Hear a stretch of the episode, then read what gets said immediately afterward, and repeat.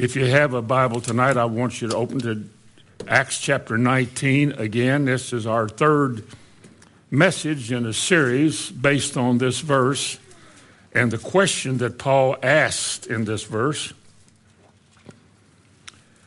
not teach on this because I don't think we understand it, because this is kind of the way we started, all of most of us here.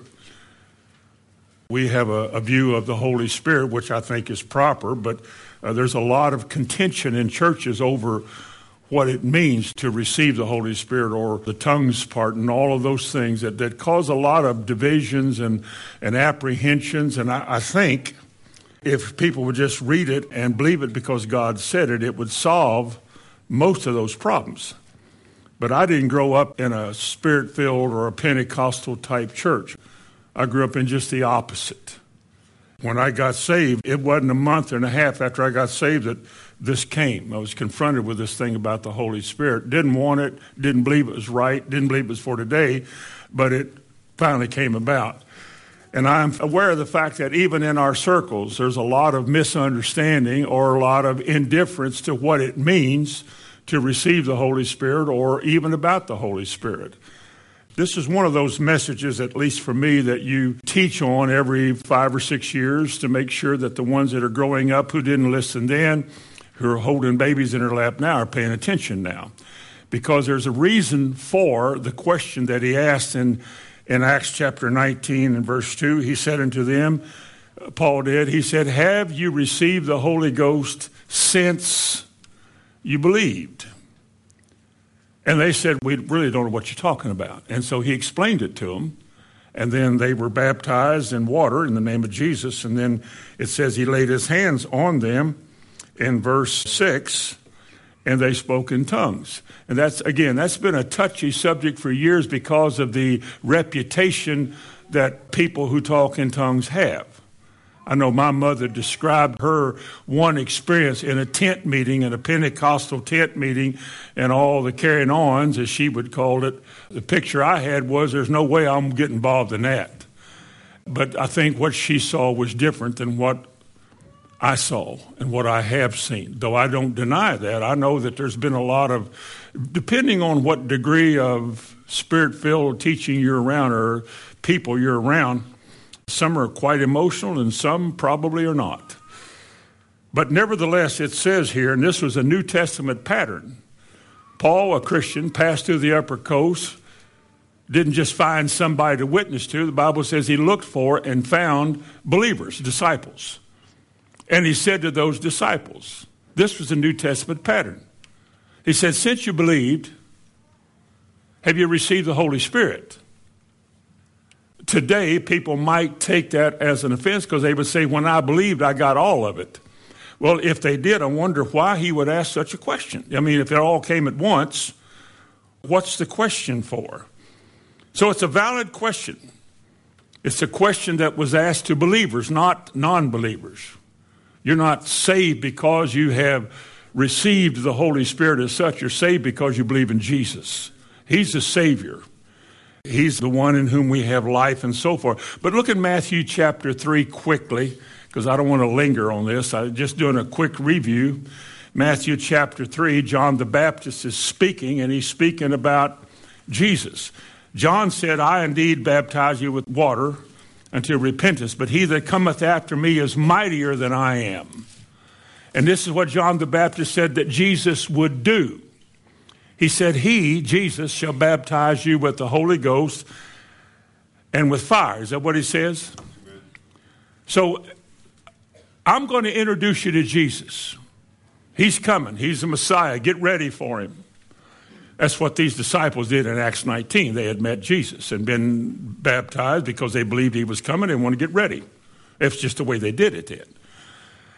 And John the Baptist said, Now, when Jesus comes, when your Savior, when your Lord and Master comes, when He finds His place in your heart, He said, He will baptize you with the Holy Ghost or the Holy Spirit and fire. Now, we looked at that last week, and again, I don't want to go through all of that, but let me add a couple things to what I want to say tonight from last week. For example, in, Ephesians chapter 1 and verse 13, talking about the sequence, you believe and then you receive. It's kind of like the baptism of the Holy Spirit, the receiving of the Holy Spirit, the infilling, whatever. There's different ways it's described. It comes after you have believed in Christ. For example, in Ephesians chapter 1 verse 13 it says in whom you also trusted Jesus, in whom you also trusted after you heard the word of your salvation. First you heard the word. God uses the word. You're born again not of corruptible seed but of what? Salvation is in Jesus. And you heard about him. And that one divine moment in your life in which God took the words you've heard before You've been in church many times, you've heard things a lot, but there was a moment in time that God caused meaning to come with those words. And you heard it differently than you'd ever heard it. And it brought what is necessary, it brought conviction. You became aware of your sinful state. You heard the word of your salvation. And it says, when you heard that, you realize your need for that, and the only way you can get it is by believing it. You're saved by grace through faith and so forth.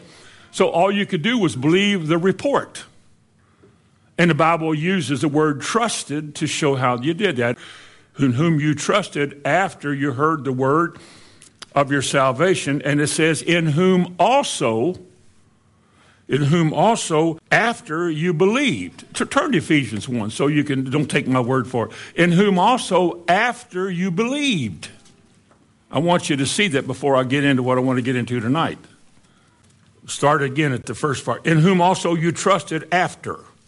After you heard the word of truth, the gospel of your salvation, in whom also after that you believed, you were sealed with that Holy Spirit of promise.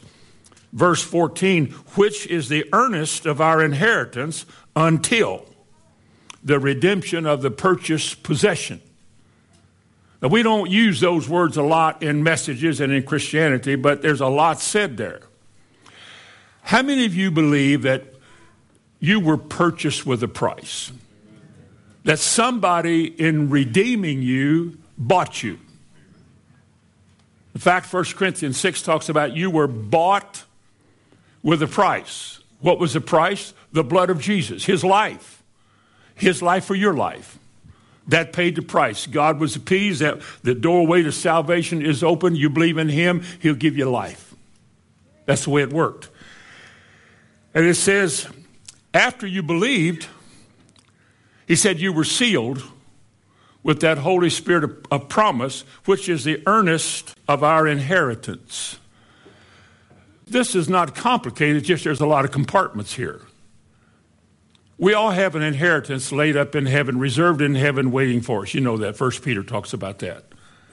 And in the meantime, while we're waiting for that inheritance to come, we walk through this world, we overcome, we grow and change and prepare ourselves for the Lord and for the Lord's coming and for his kingdom. But there is a word here that talks about being kept, being secured. For example, he said, In whom also after you believe you were sealed with that Holy Spirit of promise. Now, concerning that promise, we go back to what Jesus said in John 14, 15, and 16. I will not leave you comfortless. In one case in chapter 16, he said, I will come to you. Another place, he said, the Father will send the comforter. Another time, Jesus said, I will send him. You talk about the same thing. It's a relationship with God through Jesus Christ. But he said, I won't leave you alone. He said, I have many more things to teach you in John 16. There's more things Jesus said, I want to tell you that have heard me for three and a half years. But if I told you what I want to tell you now, you wouldn't be able to handle it. It wouldn't have the meaning it's supposed to have. It wouldn't affect your life the way the word is designed to affect your life. You need something more than what you've got. Now, what's going to happen is I'm going to send the Holy Spirit. And when He comes, He'll guide you into all the truth. Jesus said, I am the truth. He will take the things of mine and show it unto you. You'll see things in a way you've never seen it before. Things will begin to make sense where once it was just Bible study, now becomes life. Like Jesus said, his words are spirit and life in John 6. And so we're told that there's a comforter coming that's going to be sent to us by the Lord. He will baptize you in the Holy Ghost. You'll be immersed into the Spirit. And God makes a claim on your life. It's called being sealed. And those of you that are familiar with something sealed, that it's an authentic testimony of, of ownership. When you put your seal on something, like in the days when they seal letters with their ring or an impression, everybody knew that it came from a certain person. It wasn't to be opened until it was to the one it came to. That seal was a symbol of authenticity that you belonged to the Lord. It's God's personal ownership. Now you think about it.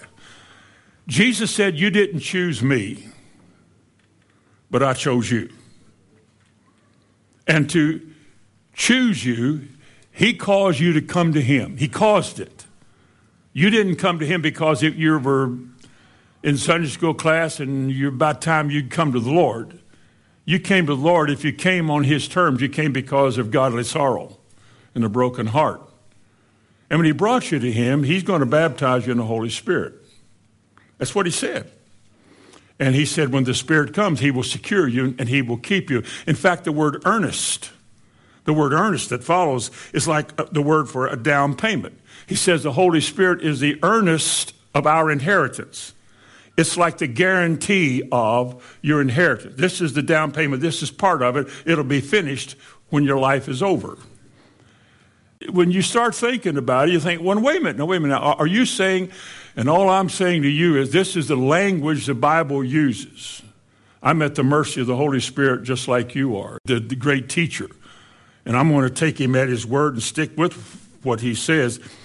When he said, after you believed, not before you believe, but afterward, after you have believed, you were sealed. Just like in Acts 19, you were sealed with that Holy Spirit of promise, which is the earnest of our inheritance until the redemption of the purchased possession.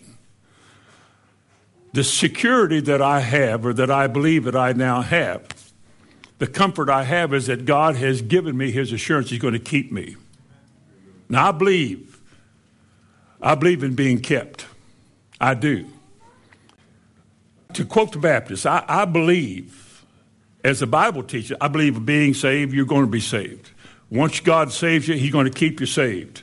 I don't believe everybody that says they're saved is, because you can act like you're saved for a while. You can imitate it, but when you're really saved, He's going to keep you saved. That's the work of God. You can't do that, but He can.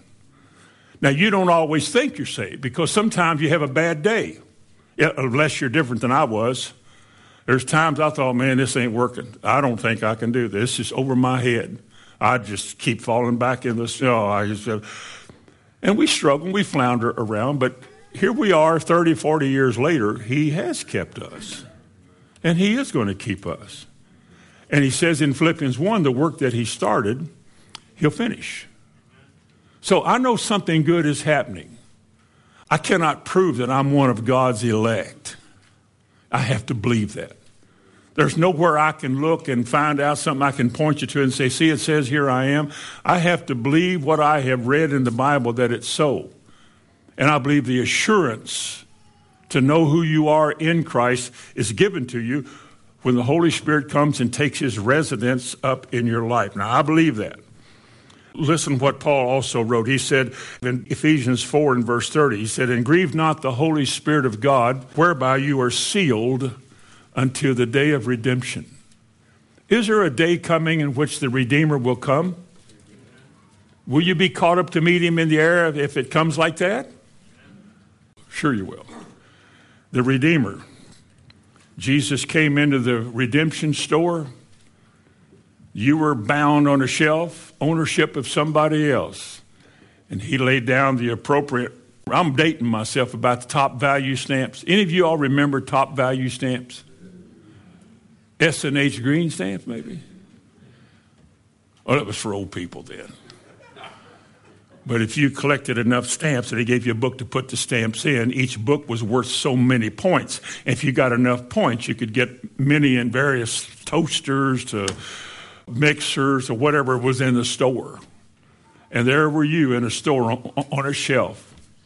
You could never get out of that place unless somebody wanted to redeem you. And I love this that Jesus walked in one day, laid down the appropriate number of books that said, Want him. And I was legally set free. And the devil has no more right to me because I, I've been redeemed, how I love to proclaim it, redeemed by the blood of the Lamb and the redeemed, redeemed, his child and forever I am. I believe that. You've got to have some kind of security in your life. You can't walk through life hoping you don't lose your salvation. You know, you've got to believe. There's a power to faith that a lot of people haven't realized. But that faith is not based on emotion, it's based on what is said in the Word of God. And that's what you got to hold on to. Now, Paul said in 2 Corinthians chapter 1 and verse 22, it says, Who hath sealed us and given us the earnest of the Spirit in our hearts. This is talking about the Holy Spirit. He has sealed us and given us the, the guarantee in our hearts. Does that mean then that it's what it sounds like, doesn't it? Or he said in 2 Corinthians 5 5, who has also given us the earnest of the Spirit. This was the New Testament message. This is the one thing unique to the Bible that wasn't in the Old Testament, other than Mene, Mene, Tekel, Upharsin written on the wall and Belshazzar's wall, which had to be interpreted. But this is a New Testament experience. It had never been done before. It was not an Old Testament experience. The Old Testament scholars couldn't relate to this, they couldn't understand this, but it wasn't for them.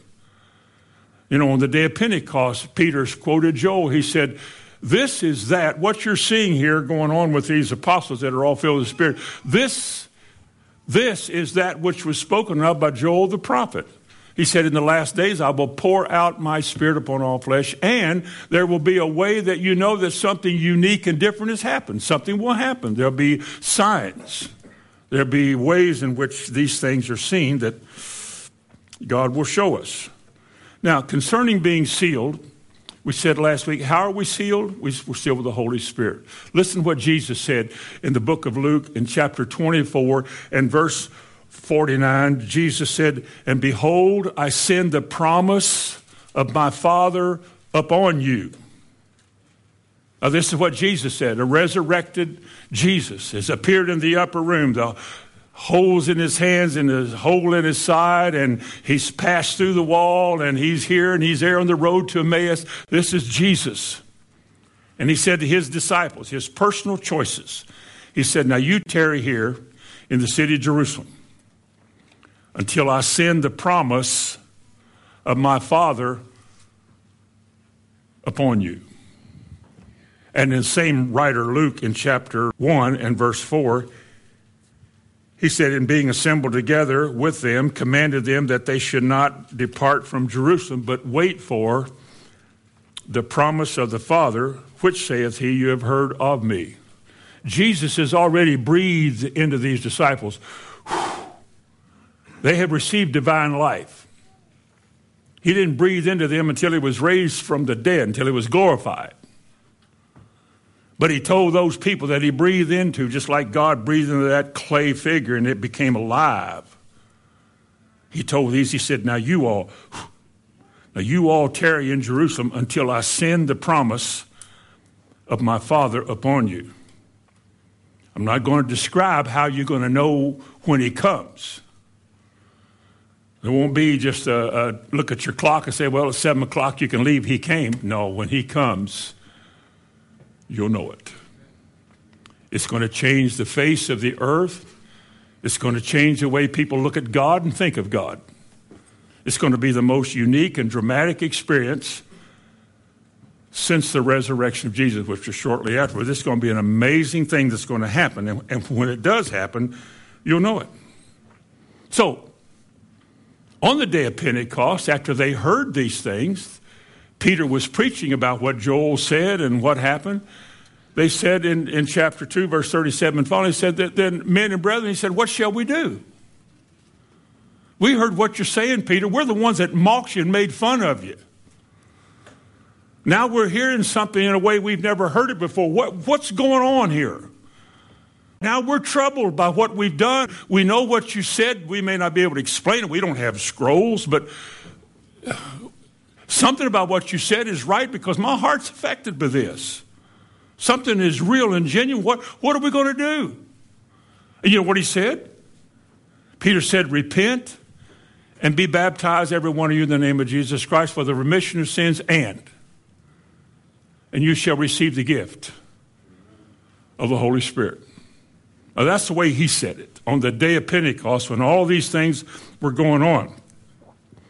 And in the 39th verse that followed, it says, For the promise is unto you and unto your children and to all them that are far off. Listen to this, even as many as the Lord our God shall call. Are we saying that everybody that the Lord calls to himself, that he has for them the promise of the Holy Spirit? He didn't say that about everybody. He said that about those that are his. That's what he said. And So he said, The promise is unto you, and as many as the Father shall call. That's the promise of the Spirit. Let me say it again. Jesus said to people, good people, disciples that followed him around, had gone out two by two and worked miracles and maybe raised the dead, and, and signs and wonders followed.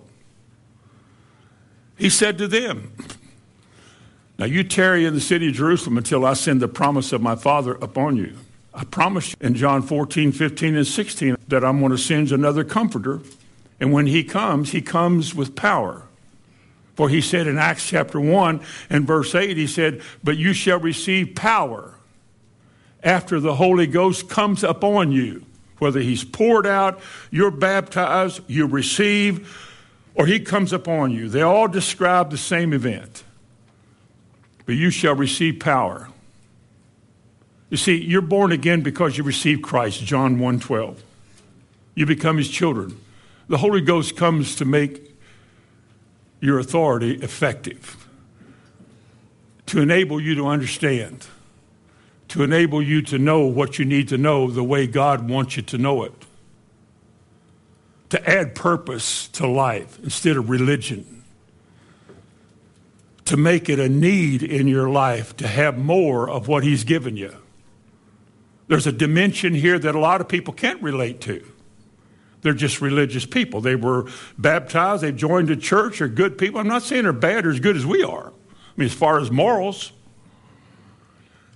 But being moral doesn't get you to heaven. You believe that? Though some of the most moral people in the world weren't saved. I mean, the people that were rigid in the morals. Gandhi was one. He wasn't saved. Modernists today would say that he was because they base who God accepts on how good they live. But if just living good would get you into heaven, you wouldn't need Jesus.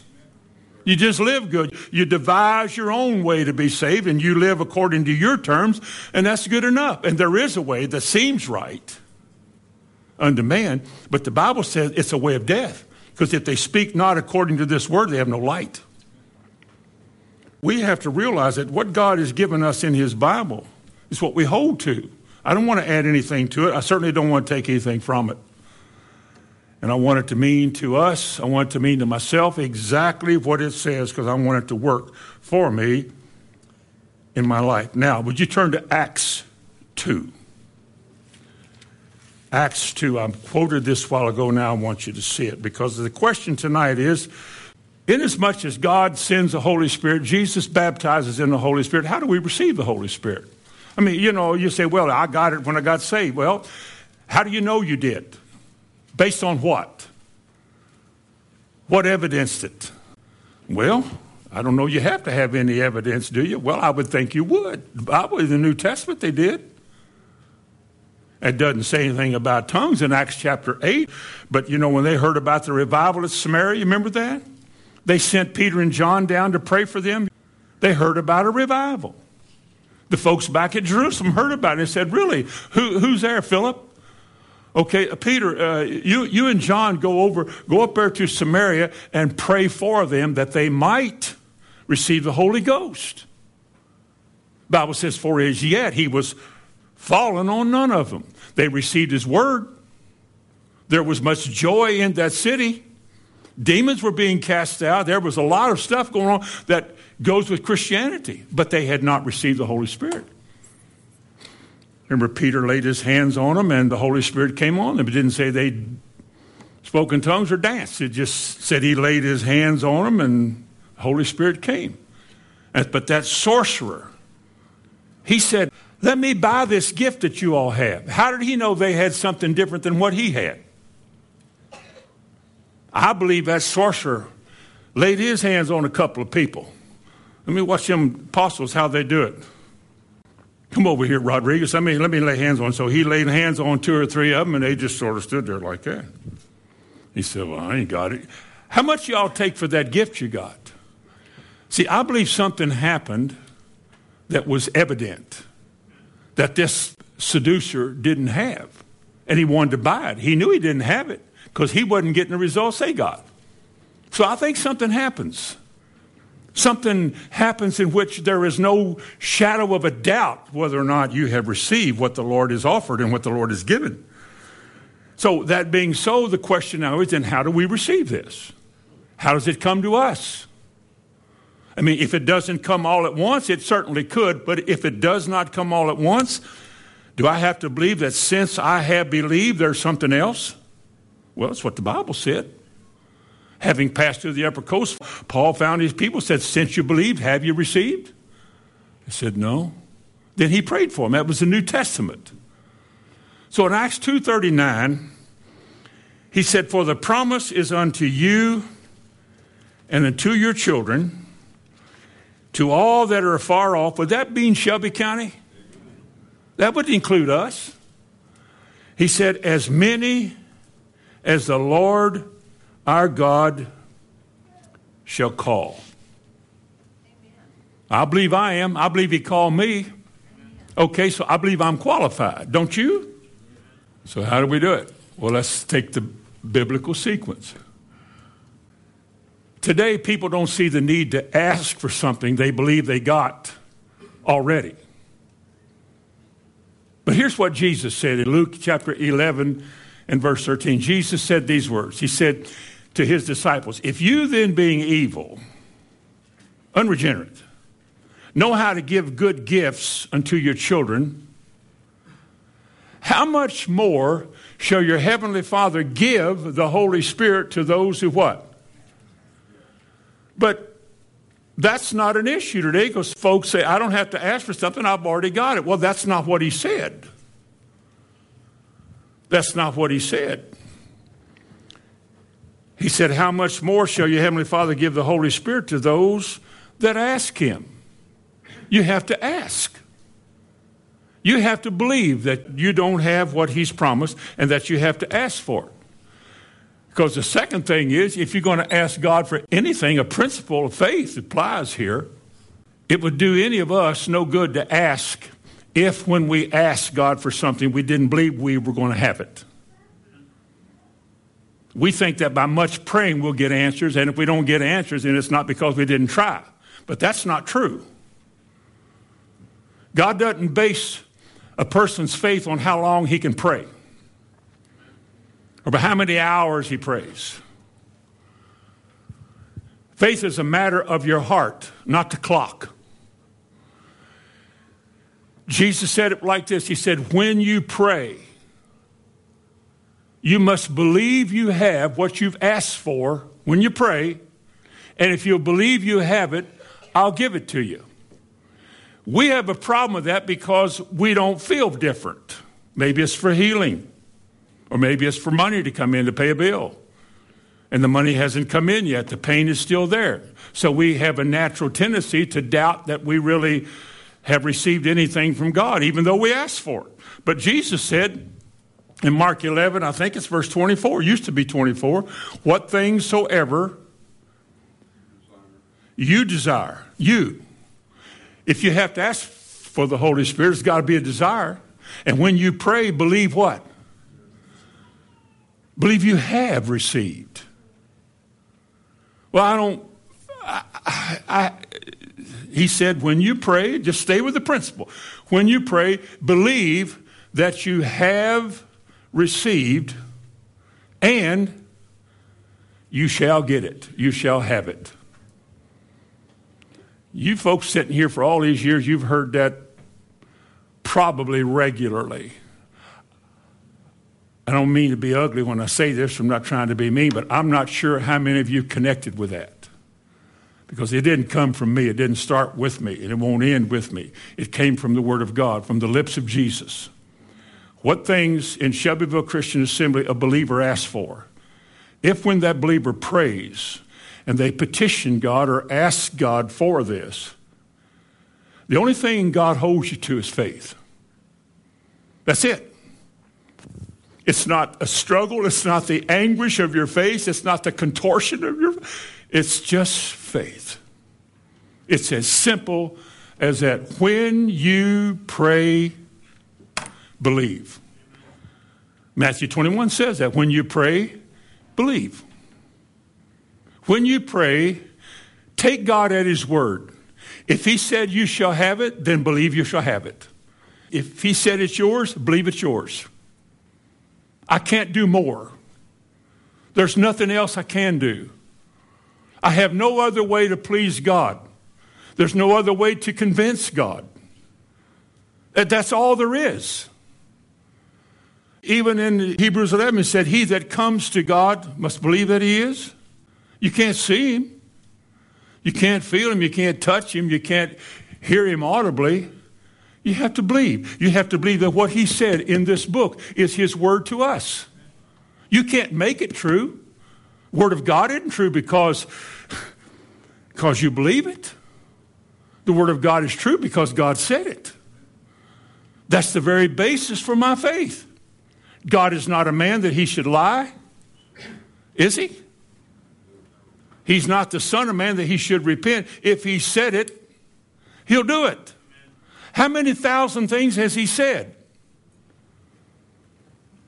He said in Isaiah 55 So shall my word be that goes forth out of my mouth. It shall not return to me empty, but it shall accomplish that which I please. It will prosper into the thing whereto I sent it. What more can he say?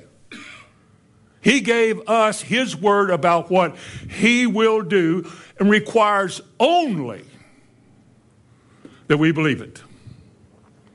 That we simply take Him at His word, embrace it with our will, and count on God to do what He said. I can't make Him do it. I can't even always understand it. All I can do is, if He said it, I'm counting on you to do it. And that's what faith is. Faith is counting on God to do what He said. To repeat myself, your faith doesn't make the word true. Your faith doesn't validate the word. The word is true whether we believe it or not. It's eternally done and said. It's given to us as a reason for and a way of faith. And what is faith? It's me hearing what God said. It's me taking God at His word. It's like saying, Lord, you said. And if you said it, thank you. I accept that as true. And there's only way I know of to evidence faith is by action. How you live. Faith without works is what? It's dead. Anybody can say, I believe. The devil believes in God, doesn't he? James 2 talks about the devil believes in God. But when we say we believe in God, there's evidence of it. It's simply us acting like the word is true. If God said it, that settles it. And if God said I am, I am. If God said I can, I can. If God said He will, He will. If God says it's possible, it's possible. All God has to do is say it. And all we can do is believe it. What a life. For every problem you're going to have in life, every encounter, every issue you have with the devil, all the circumstances and all the difficulties you find from money to your wife, your kids to tomorrow, your business, your job, your health, everything. There's a verse in the Bible for it. God has left nothing from us. Even if there's no specific promise, there's a general promise, Mark 11, 24. What things soever. What do you want? Jesus said, if you abide in me and these words abide in you, you can ask what you will and it will be done. That's how much God puts on his word and how much he tells you that if you'll trust him and abide in him, he'll do for you what he said. There needs to be no more said. If there's a promise of healing in the Bible, it's not whether or not I can read that. I can say, I believe that. Praise God, I believe that. He's all I need. He's all I need. But the only way we know He's all I need is to watch you live. You can say you believe that all you want to, but in a time of turmoil, you turn from that to something else. Now, we all have, so I mean, the condemnation lies with all of us when we've done it, if it's condemnation. We're all growing. We're still wrestling with some things and struggling with some things. But I guess I want that. I want to know that I can grow old and not be concerned about my health. I do. I want to grow old and know that my needs are going to be met, and you're not going to find me with a cup down on the corner in Louisville somewhere. Because I can't play guitar and I can't sing it. Well, I like to have a promise that my Father shall take care of me. And He said He'll supply half of your needs. Said He'll supply all of your needs. Will He or not? How do you know? How do you demonstrate that? Well, one thing, you quit talking about what you ain't got. You start living faith. You start acting like what he said is true. it don't look like it's true. he didn't say you'd look better. He didn't say you'd sound better. He said, when you pray, believe you have received. And just like the coming of the Holy Spirit, you hold on to what you believe, it'll come. It'll happen. There is no greater message to me for God's people in this hour than faith. People take faith as a word that identifies their traditional beliefs Methodist, Baptist, Presbyterian, Catholic, something faith. But faith is a word that describes a life, a life that is connected with God a life that is determined by what God says in His Word. If God says it, that's what you believe. What do I mean by believe? That's, how you act. That's the demonstration of your life.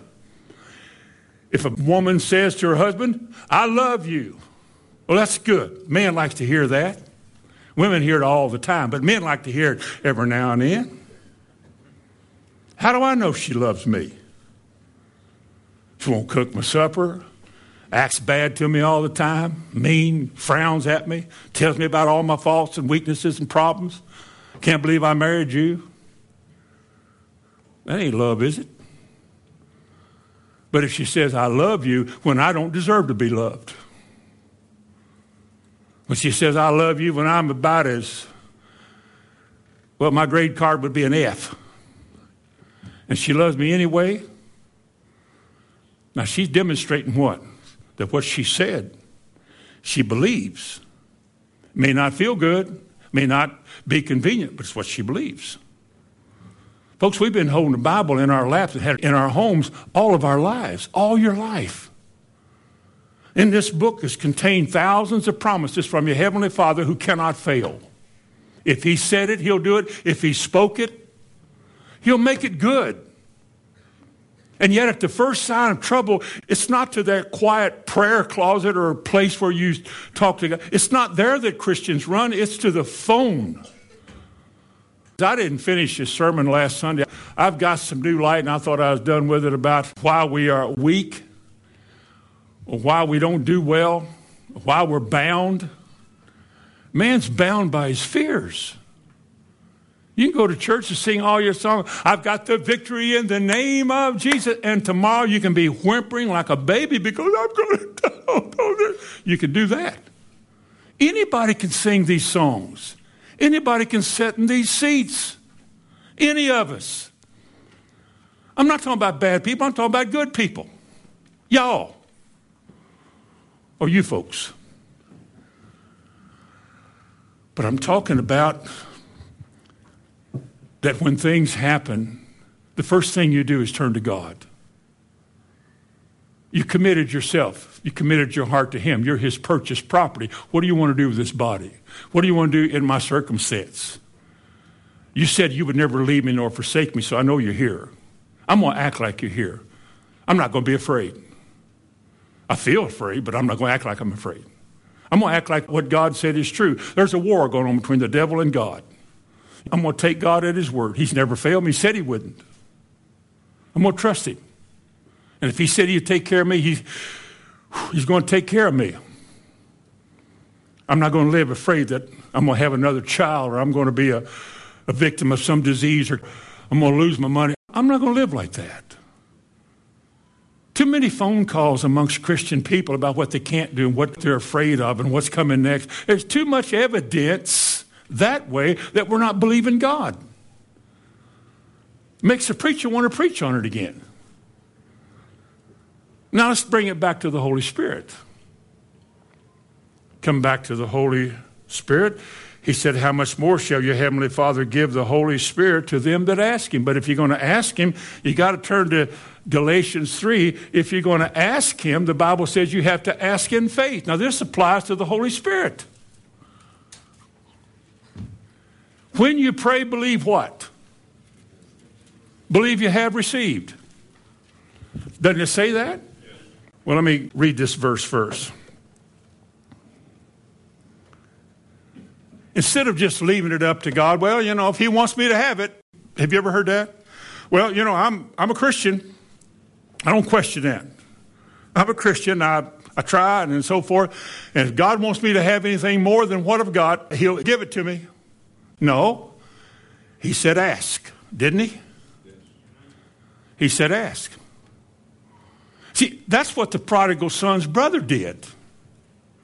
See, the prodigal son said, I want mine now. Man, there's a Mardi Gras in full bloom. I want mine. I'm gone by. And when he finally came back, his father received him, kissed him on the neck, gave him the, the ring, put shoes on his feet, killed the fatted calf. What did the brother do? Know what the brother did? He was a religious person, his brother was.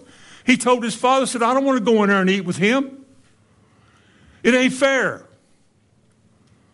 I've served you all my life. I've never done anything. You never gave me a calf. You never gave me a ring. You never had a party for me. You know what his father told him?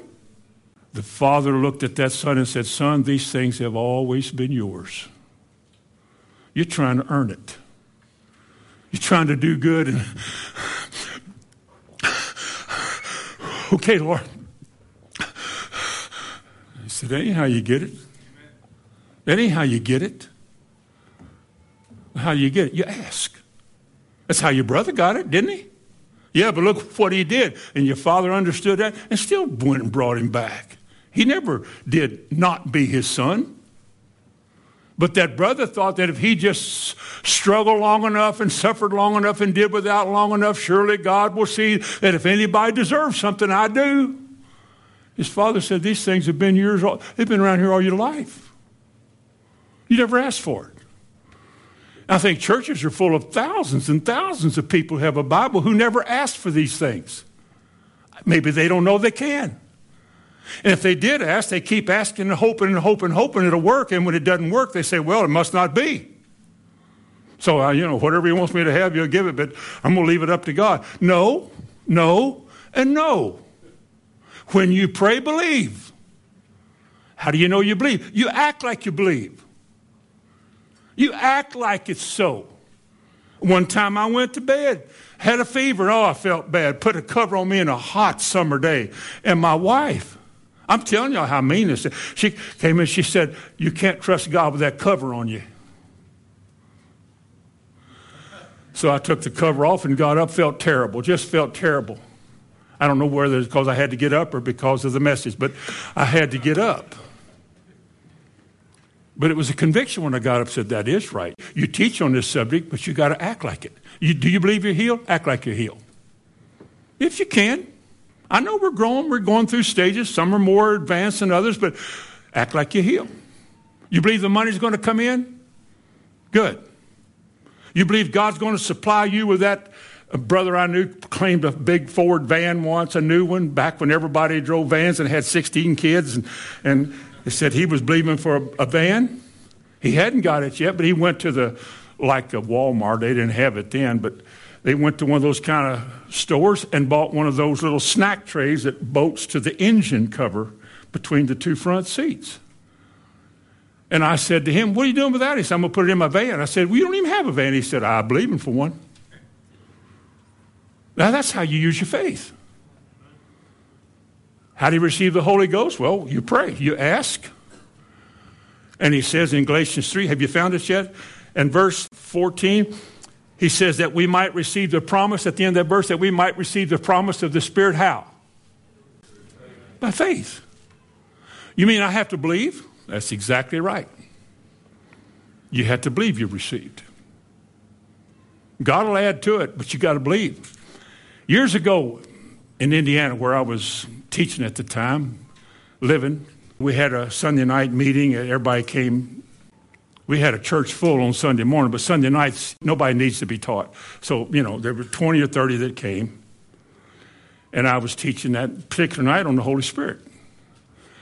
And a lady was there with a guy I grew up with, his wife. Her name was Karen, his name was Joe. And so after the end of the uh, teaching, I had said, if anybody wants to receive the Holy Spirit tonight, you can come up and I'll pray for you. And Karen got out of her seat and came up front. Now, she was kind of a, as I would describe it, a socially proper, dignified, uh, classy type woman. You know, all of that, whatever that is. I said, What are you here for, Karen? Because you know, they might be here for prayer for healing. And I said, What are you here for? She said, I want to receive the Holy Spirit. I said, Okay, do you understand? She said, Yes, I've heard. Yes, I've read the book. Yes. Mm-hmm. Yes. I said, Okay, I'm going to pray for you and believe that you'll receive the Holy Spirit. Okay. So I reached out and laid hands on her. It's like, like laying hands on a water hydrant. It's just, I laid hands on her and I said, Receive the Holy Spirit. What else you do? You're supposed to shake them till the hair comes out. You're supposed to grab them, or you just lay hands on them. That's what they did in the Bible. They laid hands on them. They didn't scream at them, yell at them. They laid hands on them. I laid hands on Karen, and she just, she said, Is that it? I said, You got any kind of urge to, to speak? No. I said, Well, let me pray again.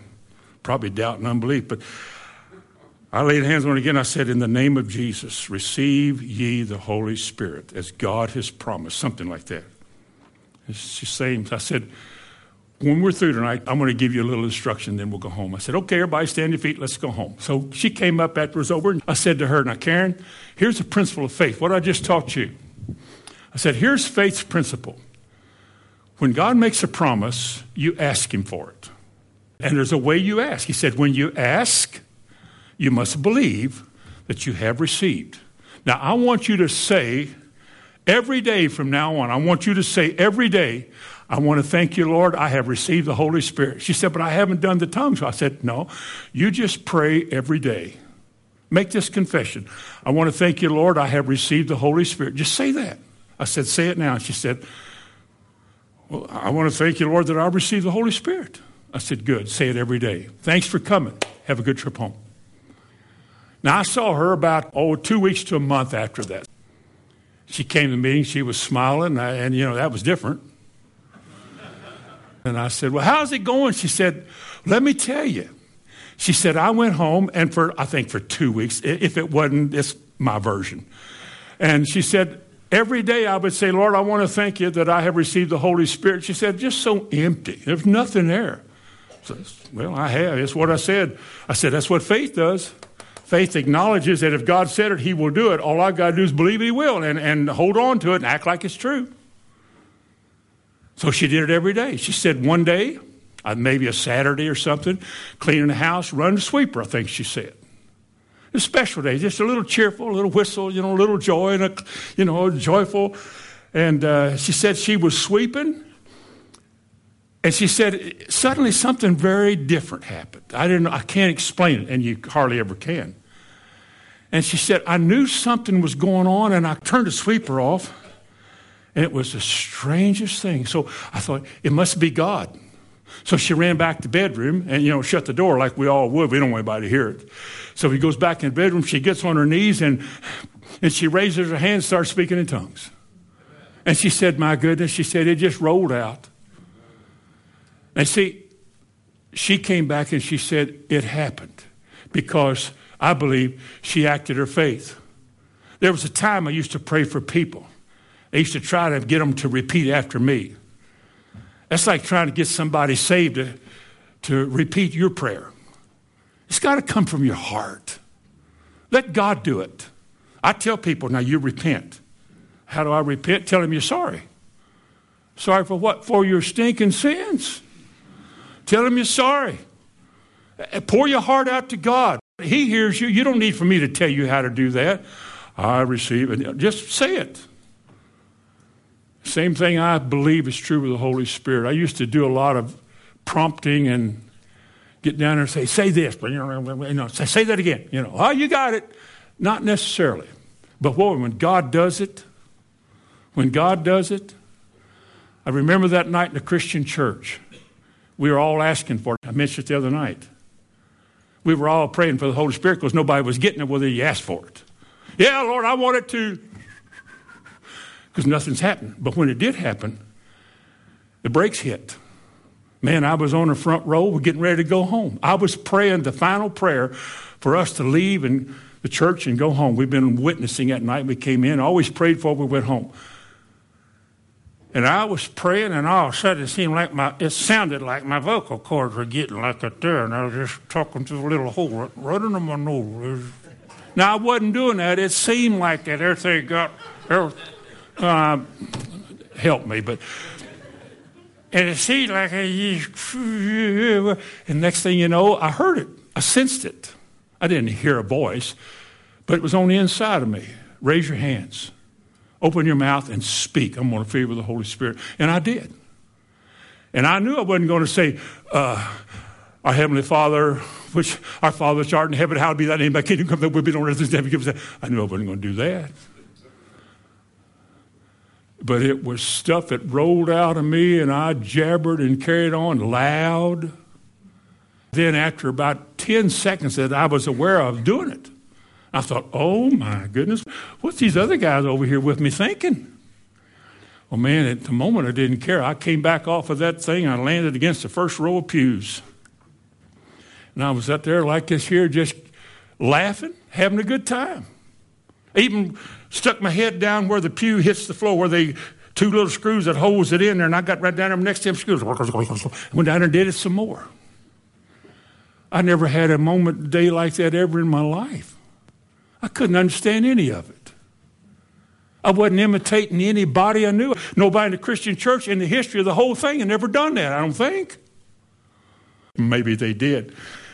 But man, I was I remember one of the guys in our church, uh, one of the elders, he came over and he looked at me and he said, I just want to touch you, brother. I said, grab a hold and hang on, man. I drove home, laughed all the way home, went down Highway 403 from Charlestown to Sellersburg, swung it around the Millview Circle and parked there in 230 Millview Drive. I was beside myself. I wasn't in any mode to be arrested. I mean, I wasn't doing anything crazy, but there was a spiritual and oh, joy like I had never known. Many times I heard sermons, but nobody could describe this.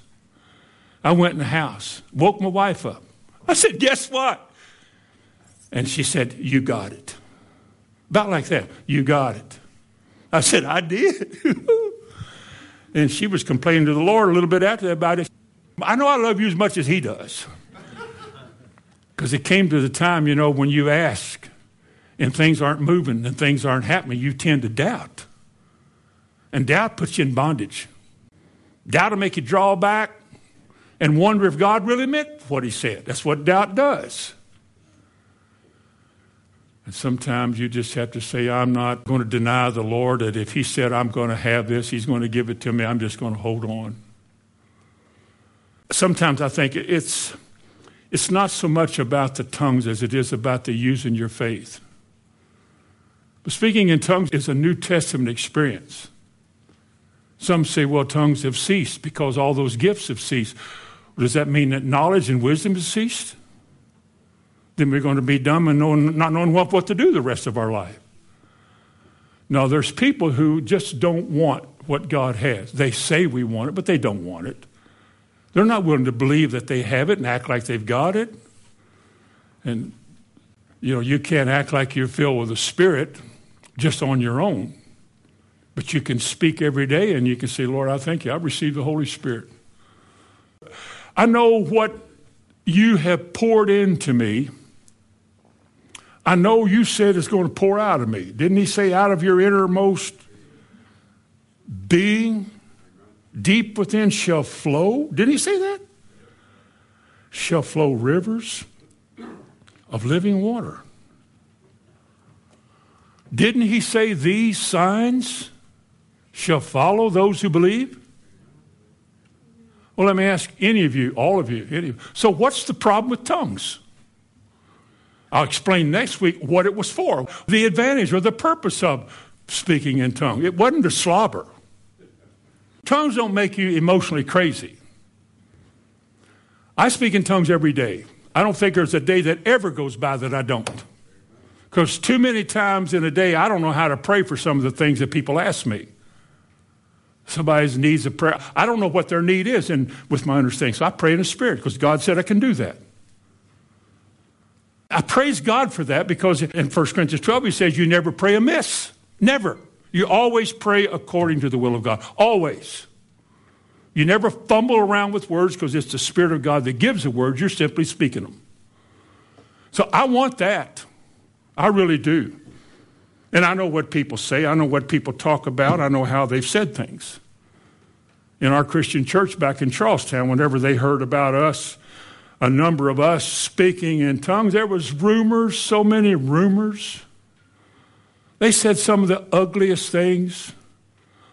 I still believe it was one of the elders in our church accused me because I was a teacher in a high school of casting demons out of kids this way. I would grab them and holler at them and then shake them, and then they would vomit. And then I would shoot the vomit with a shotgun. I thought, man, your brain's in crooked. Something's wrong with you. Who could believe such a stuff as that? But that's just a way of putting you down and trying to make you seem like you're really a, the village idiot now that you've had an experience that we don't do that here. I'm sure you don't do that there. I doubt that you ever will do that there. I'm sure you're going to be happy with, like an elephant without a trunk. You'll be happy in that condition the rest of your life. But for me, I, I want the whole package. I do. Well, they're going to throw rocks at you. Then I wouldn't be the first time. Wouldn't be the first time. They're going to talk ugly about your family. They've done that too. And all my kids, most of them survived. Most all of them have so far. They all will before it's over.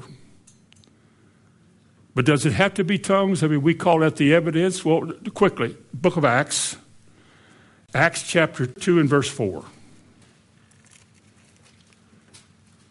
Pentecost. Everybody knows this verse. Verse 3 There appeared unto them cloven tongues like of fire, and rested and sat upon each of them, and they were all filled with the Holy Ghost. And what happened? they began to do something they had never done before. They spoke in other tongues. Now, they spoke in a known language. Because there are such a thing as speaking in a language that you've never learned, but that somebody else recognizes. That was the day of Pentecost. But there are also what is called different kind, divers kinds of tongues, like in 1 Corinthians 14. He that speaks in a tongue speaks not to men. It's not a gift. A gift would be yet to interpret it. But he that speaks in tongues speaks not to men, but he speaks to God. No man understands him. It's divine communication. That's one of the points next week. So he said on this particular verse, they were all filled with the Holy Spirit and they began to speak in tongues. Acts 10, the house of Cornelius, the centurion. He wasn't even a Jew. And in Acts chapter 10, verse 44, while Peter yet spake these words, the Holy Ghost fell on all them which heard the word, and they of the circumcision, or the Jews, which believed, these are the believing Jews, they were astonished, as many as came with Peter, because that on the Gentiles also was poured out the gift of the Holy Ghost. How did they know there was? Based on what? For they heard. They heard them speak with tongues and magnify God. And Peter said, Can any man forbid water which these have received the Spirit the same as we should not be baptized?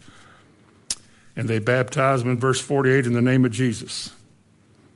And then in Acts chapter 19, several years later, our text tonight, Paul, having passed through those upper coasts, he came to Ephesus, finding certain disciples. He said unto them, Have you received the Holy Spirit? They said, We haven't even heard of such a thing. He said, What then were you baptized unto? And they went through all of that. In verse 6, when Paul laid his hands upon them, the Holy Ghost came on them.